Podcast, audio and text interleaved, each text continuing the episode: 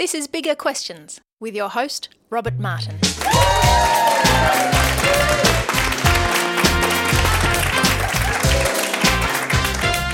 Welcome to Bigger Questions. Today's show is recorded live in Canberra at the Canberra Simeon Network annual dinner. The Simeon Network is a national network of Christians in academia. Today's bigger question where can I find happiness? We're asking this question today to Reverend Dr. Andrew Cameron.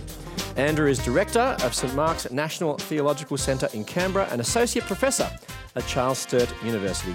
His PhD was a theological account of the relationship of ethics to emotion and regularly writes on the intersection of theology, ethics, and public life.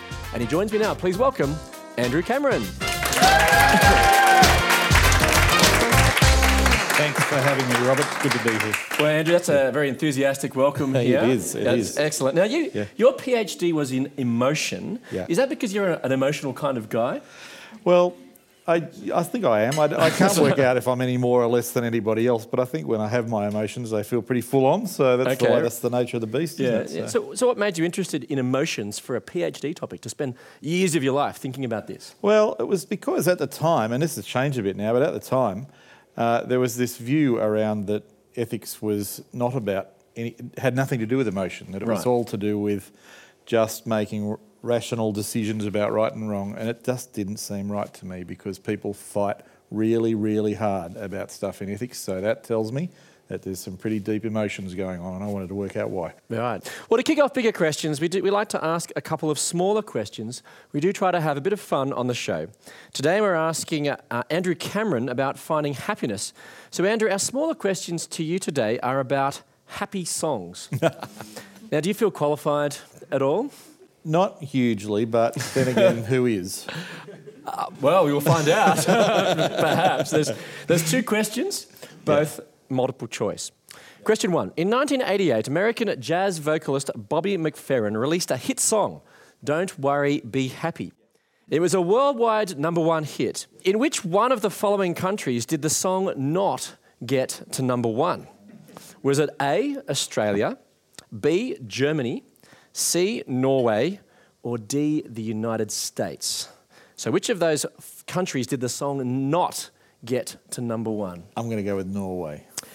And that's a good one to go with because it's the right All answer. right. Yeah. All right. So, was there, was there a reason? You, was there a reason you went for Norway? Because I think Germany was a trick question. Because everyone, everyone was going to go with the Germans. Possibly, yeah. Uh, Well, Germans interesting- people don't understand. Germans love beer and kind of, you know, And having- housing and stuff and dancing and weirdly. having a- you know. and being happy. Yeah, they do. Yeah, yeah. Well, it is interesting though because Norway ranks higher than all of those countries in the Global Happiness Index. There you go. So perhaps maybe that didn't resonate as much. Maybe they, they, or maybe they already are happy. That's kind of intriguing. Or really worried as well. Perhaps, yeah. Question two. Which of the following is not one of the lyrics from the 2013 hit song Happy? Was it A, because I'm happy, clap along if you feel like a room without a roof? Is it B, because I'm happy, clap along if you feel like happiness is the truth? Or is it C, can't nothing bring me down, happy, happy, happy? Or is it D, happy are those who mourn? It's a long shot, for D, maybe? Yeah, Well, yeah, yes, yeah, that's, uh, that's right. Yes, that's right. Because, I mean, you, you, uh, yeah, why not? Give him applause. That's right. Yeah. so that's obviously from the, the Bible. Yeah. Um, Jesus' Sermon on the Mount and the Good News uh, version of that, um, the Beatitudes there. Yeah. So, Andrew, well, be happy because you passed. You got two of our two smaller questions right. Big round of applause. Thank you, thank you, thank you, thank you.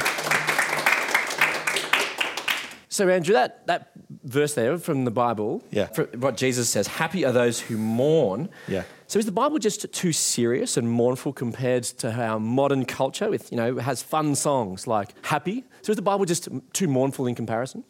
Look, you know, the Jesus wouldn't have said it if it hadn't have been a weird thing to say in its time. Like that's why it's remembered because of paradox. You know, this is this is uh, they had their ways of wanting to be happy just as much as we did, just as much as every human culture. And a, a character said to me once, a counsellor actually said to me once, whole societies grow up around the avoidance of pain.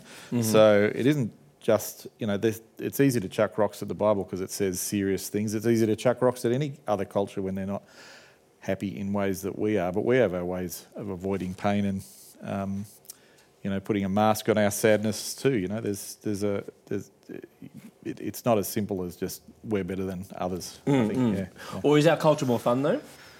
Oh, definitely. I think in the sense that you know it's committed itself to being a culture where there's sort of fun wherever you can find it, whenever you want it. You know, so in that sense, I think quantitatively, yes, you'd have to say this is a culture that's kind of set itself up around fun being on tap, you know. Right. So yeah. Now, your PhD though was in a theological approach to the emotions. So, what did you discover? Did you discover that Christians are just too serious and killjoys? Well, you know, actually, it started. The original killjoy, in my view, is the German philosopher Immanuel Kant. Mm-hmm. Um, he was one of the villains in this for me because his take on ethics is, if you do a good thing because you want to, because you like the feel of it, yeah. it don't count.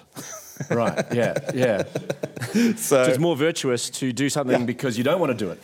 Totally. Yeah. Now you can kind of get where that's coming from because I mean there's self-interest and you can self-deceive and all of that kind of junk. But I didn't think it. It just didn't seem right to me that it had to feel kind of awful, right. feel like nothing to do something before right. it mattered. Yeah. what caught my interest in what I knew of the Bible at the time was that, you know, on the one hand they didn't just pursue happiness all the time. Sometimes they actually allowed stuff to happen in their worlds that, you know, felt like suffering. And mm. on other occasions, they'd really, really run after the, what they figured was the right thing to do and do it out of joy, you know, and that really mattered to them to, to have to bring that, you mm, know, mm. strong and powerful affection to whatever you're mm. doing that you reckon is right, you know. So, so is that what you discovered? yeah, your, that was part of it. Yeah, ref- so part of it was then looking at what different Christian thinkers in the ages had made of this, and uh, key, key one was the um, theologian Augustine. He was from the fourth and fifth century. Mm-hmm. I thought this was really profound. He says that human beings are, are constituted by, you know, made up by. Uh, being, knowledge, and love. In other words, you can't abstract yourself from the fact that you exist. You just are, like yep. that's part of it. You can't abstract yourself from the fact you know stuff. Like this is what we do all the time. We're just soaking up our environment and all the time, and you can't not do that. And he says, he says the philosophers of his time were really big on being and knowledge, but nobody ever talked about the third one. You can't abstract yourself from the fact you love. You, you absolutely attach to things, whether you realise it or not. All the time, you're just invested in things, you're attracted to things, you're pursuing things, you're intrigued by things. You know, there's other things that you aren't interested in, whatever, but, but this, this love of what goes on around us that's good and interesting is stitched into us, it's embedded into us, and he reckons that's what kind of drives our assessments of what matters and what's right and what's wrong. So, thinking about your research then, Andrew, so did you think much about happiness though? Not directly, to be honest. I think what I thought about was what makes people really joyfully love some things. Uh, and then, as a result of that, what makes them angry when those things are taken away, and what makes them sad when things are taken away. So, for me, it, it's always seemed a bit odd it it's really flattens, I reckon, our experience of the world to just talk about happiness as the, the one and only because you can't have happiness without the you can't have the light without the shade. You know, there's the flip side of happiness is sadness. The flip side of of, of joy is despair. You know, there's there's there's this there are these contours to our emotional life that um, mm-hmm. you know are actually really significant. You know, so uh, focus on happiness alone is going to actually cause you to miss a lot of what's happening in your world and in yourself. Yeah, why is that? What makes us happy are when the things that we love are just totally part of our world, you know. Mm-hmm. But in the nature of the case, those things go out of our world. So we're sad, you know. In the nature of the case, sometimes we don't have things that we long for. Mm. So that makes us, you know, sad or envious or you know jealous or you know. So the the things that make us happy are also the things that indirectly make us have those other emotions, you know. So, mm, mm. so I think people aren't haven't often thought that through. So, what, what exactly is happiness then?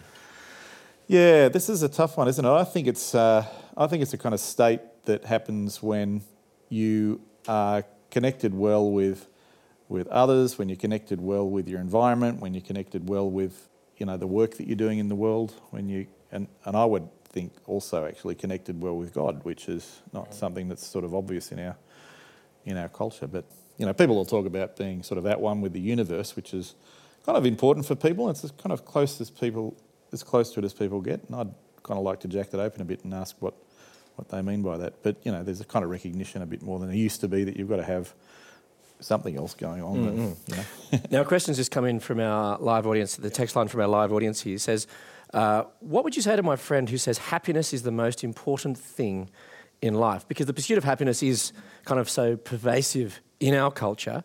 So, what would you say?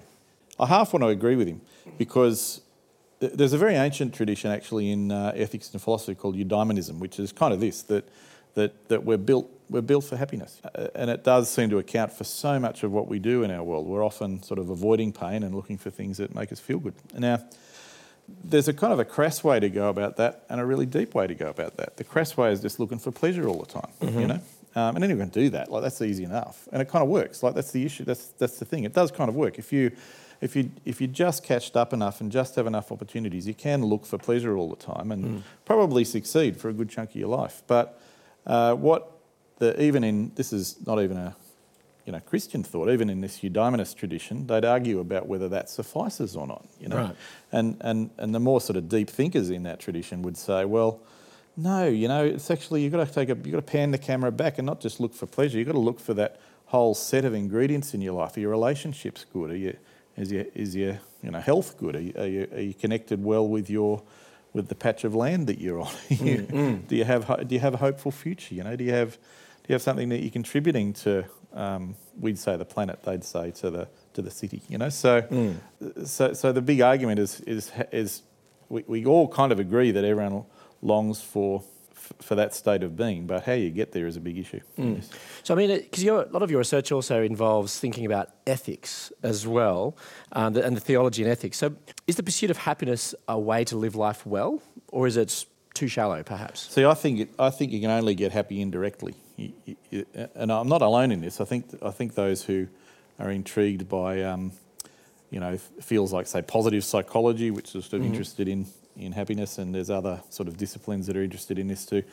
But A lot of people are of the view that if you go after happiness directly, it'll always elude you. You, mm. you might get pleasure straight off if you can yeah. get there, but whether that actually makes you happy is another is anybody's guess. Yeah. So happiness is something that only sort of comes to you a little bit indirectly mm-hmm. when you maybe almost when you when pursue something else. Yeah, when yeah. you least expect it. Why, why, is that? Because I think we're we're wired for a lot of things. We're actually wired to um, say to work, okay? So work's a good example. Work actually involves the, the use of my body to, to bring good things into the world, which is sometimes hard. So, you know, we don't always like work. you know, it doesn't always make us happy, but, but we're more sort of overall satisfied when we're working productively than when we're not, you know? Mm, so, mm. so go figure, how does that work? like if work doesn't make you happy directly and yet you're really, really kind of lost and despairing if you don't have work, well, you know, the pursuit of happiness isn't isn't all there is. You know, it's got to come to you indirectly. Mm. Now, the English ethicist Jeremy Bentham claimed that the greatest happiness of the greatest number is the foundation of morals and legislation. So, is this a satisfactory model of ethics? To be fair on Bentham, he was uh, very keen to. I don't know if you've seen. I only seen the miniseries. I'm not a very literary person, but Bleak House. That's a that's a very famous Dickens novel which pictures doesn't uh, sound very happy. Yeah, no, it's, uh, it's a bleak it's house. Kind of, it's kind of uh, it's kind of awful, uh, as you might expect. And one of the problems is um, that it's pictured with this lawsuit going on with so many lawyers and so many judges and so many this and so many that that this inheritance just gets nibbled away to nothing because all the laws of the time are absurd. You know, they just make no sense. And Bentham said, you can't, the only basis for making a law or a policy is if it's going to it sort of enhance the amount of well happiness that the populace can have.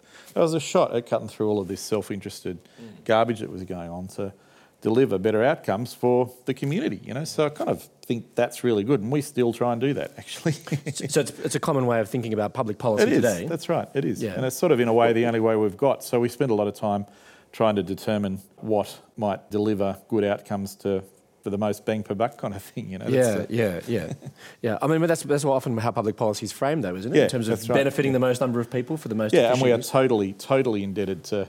Uh, Australia is actually a real outlier, they reckon, on this whole utilitarian approach to life. Uh, we just can't imagine running a community other than according to those principles, and mm. you know, a lot of nations do, but we're it's kind of our one and only way of doing business yeah. together. So, is it satisfactory though? Satisfactory way of doing ethics? I think if, if it's if it's got legs for as a, as a way into public pol- policy, I think for the reasons that I touched on earlier, it's not really ultimately going to be the most satisfactory way of doing ethics, is it? Because you might need to pursue something that you know is right, but it's a drag to do it. You know, it's difficult to do. It, it's hard to do. It's um, I mean, you know, we've all experienced, I guess, how hard it is to do something like exercise regularly. You know, mm-hmm. you, you, you, you might know that's the right thing to do, but um, the pain and suffering that's involved doesn't always leave you happy in the moment, does it? You know, it's a bit like that with doing doing the right thing sometimes to sort of mm. contain myself, not just give myself what I love, to think about the the preciousness and the perspective of some other person and to to do right by them isn't always going to make me happy in the short term. You know, mm. Sometimes there is a bit of mini suffering involved, and that's actually okay. You know, there's nothing wrong with that. We're, we're a community that's so insanely averse to suffering that we can't even contemplate the thought of doing something that might have um, a little bit of suffering in it. You know? Mm, mm. So that's the sort of flip side for us, for modern Australians. We've just mm. become paranoid about this S word. You know, yeah. Why do you think? Why do you think that's the case? Oh, because I think people are just de-skilled in it. They're terrified of it. So people people are so uh, in flight from all and every kind of suffering. And don't get me wrong, I'm not saying we should be masochist. You know, bring it on, you know, yeah. but um, you know, it's going to happen. There's going to be bad things in life, and we we've just become sort of collectively terrified of these bad things. And mm. so this happiness talk is sort of the flip side of that. I think. Yeah, yeah, yeah. But I suppose that's is that reflective though? Our culture's desire for happiness is connected to this avoidance of suffering. I believe so. Yeah, I, I can't sort of prove it, but I've got this hunch just going on lately that you know, suffering is the ultimate evil to be avoided at all costs, both personally and socially, in everything we say, do, think, and work on.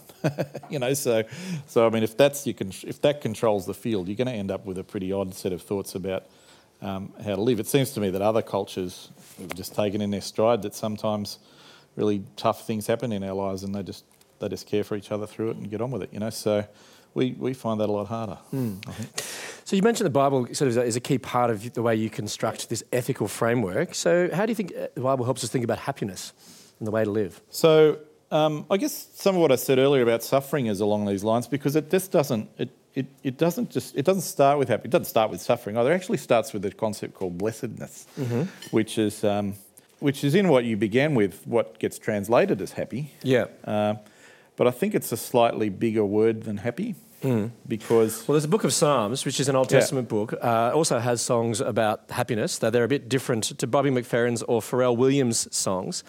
The first song, Psalm one, starts with the words "Blessed is the one who does not walk in step with the wicked, or stand in the way that sinners take, or sit in the company of mockers, but whose delight is in the law of the Lord, and who meditates on his law day and night."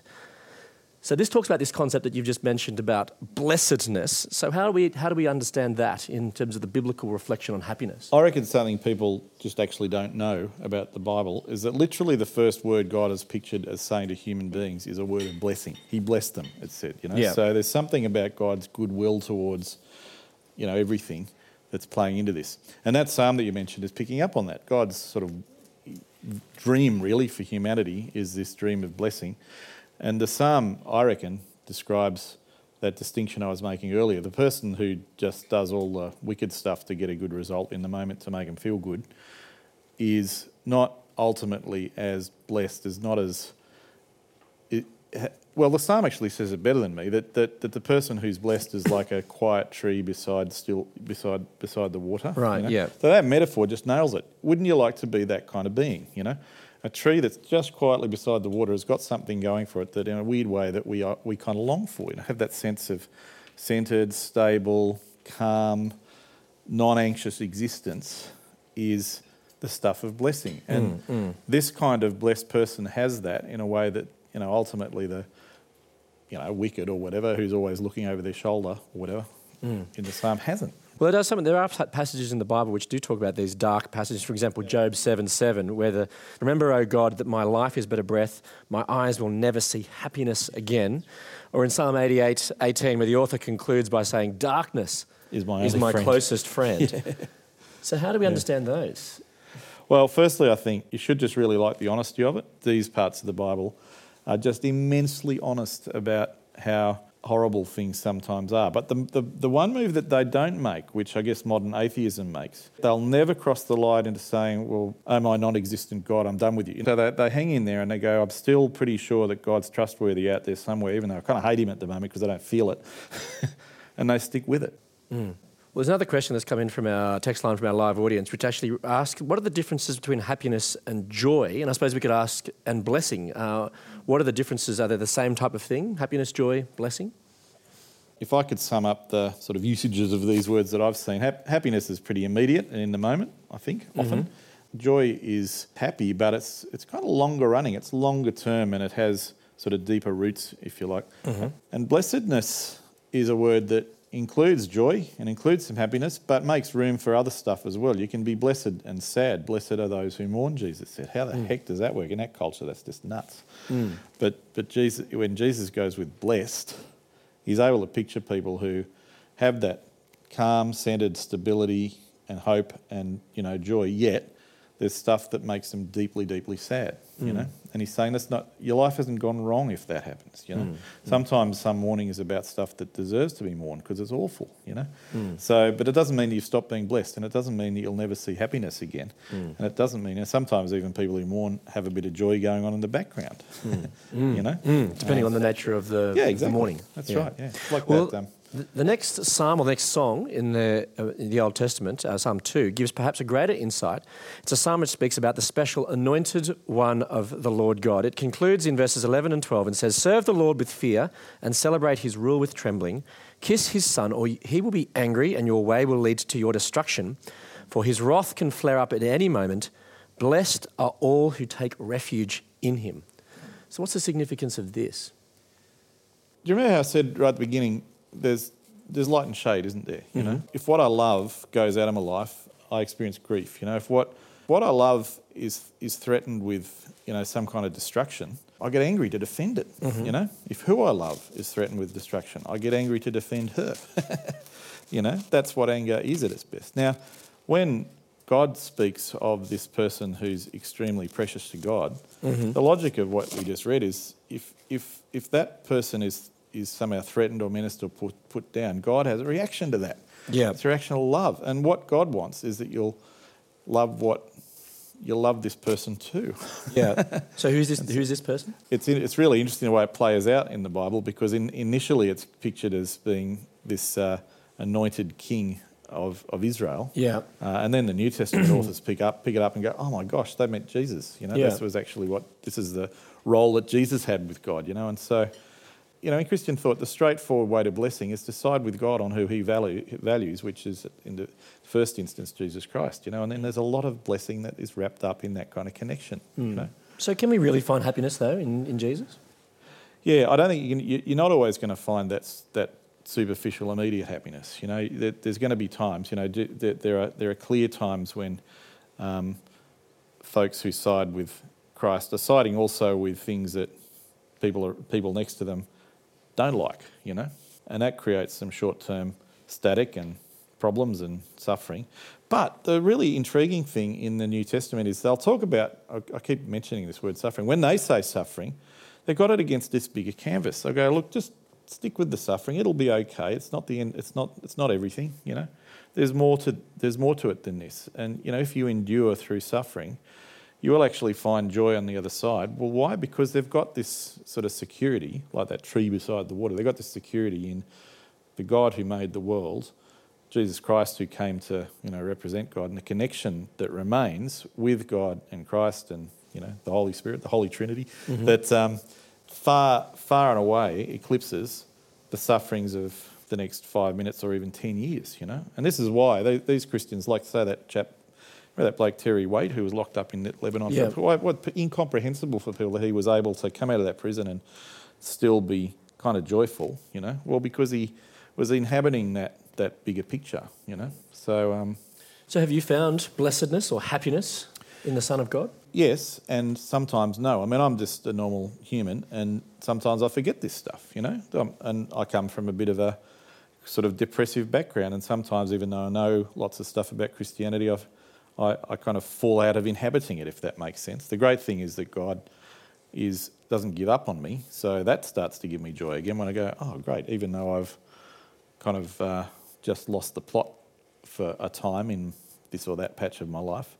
I'm still loved, I'm still accepted, and I start to get that sense of joy back because, you know, um, there's somebody who's dependable even though I'm all over the place. So, you know, my emotional life is uh, guess like anybody's pretty pretty hard to pick which, from one day to the next. You know, Yeah. there are days when. So does um, it, does it make any difference to you though, knowing the Son of God? Oh yeah, I reckon it does. Yeah. So, and you know what's interesting to me about this is the Bible's actually got this variegation that I talk about. I take a lot of hope in parts of the Bible that talk about people feeling like they've been thrown down a well Yep. with the, with a lid on top. What I've found repeatedly is God's always been there. That God's actually always in Christ been waiting for me and been alongside me, even when I wasn't sort of aware of that or whatever. Uh, and so that brings me back to joy. So I think if you added up all that, if you added up a cumulative average over my life, definitely I think I'd be a lot less of a joyful slash happy person if I hadn't been a Christian. But like you know, there's huge peaks and troughs. Um, So Andrew, where can I find happiness? start right where you're at and look for what's good. Just look for what you already love that's already there. And if Augustine is right, being knowledge and love, you're already loving things, you're already really engaged and invested in a lot of things that are next to you. Just notice them again, you mm. know? Maybe ask the question, how the heck did that get there? How did I become a being who loves what's good and how did all these good things come to be? Is that really seriously just a random accident that I'm wide like that and the world's wide like that? Could it possibly be that some amazing being has donated all of that to us, you know? Mm. And you found blessing in Jesus? Yeah, totally. And this is when Jesus says, "Blessed are those who mourn." That's weird. You'll you'll start reading stuff about Jesus, and you go, "This this person is I don't know what to make of him," but it doesn't make me happy reading about Jesus because he's far more profoundly amazing than just someone who makes me happy. He's got he's got this incredible breadth of his life that fills me with um, awe and he's really really smart and that just fills me with amazement and he's he's um, unexpected which makes me nervous sometimes when I read it and um, he's bold and brave when he takes down these senior figures that are doing evil to people. I mean there's just so much going on in Jesus' life that cannot be summed up under the word happiness. It doesn't make me happy to read Jesus' life. It makes me fulfilled, you know. Let me leave you with the Bible's reflection on the big question Where can I find happiness? from Psalm 2 11 and 12. Serve the Lord with fear and celebrate his rule with trembling. Kiss his son. Blessed are all who take refuge in him. I look forward to you joining us next time for bigger questions. Please thank our guest today, Dr. Andrew Cameron.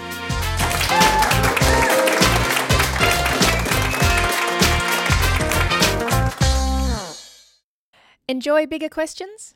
You can help us keep asking them for as little as $1 a podcast. Support the show. Go to patreon.com slash bigger questions.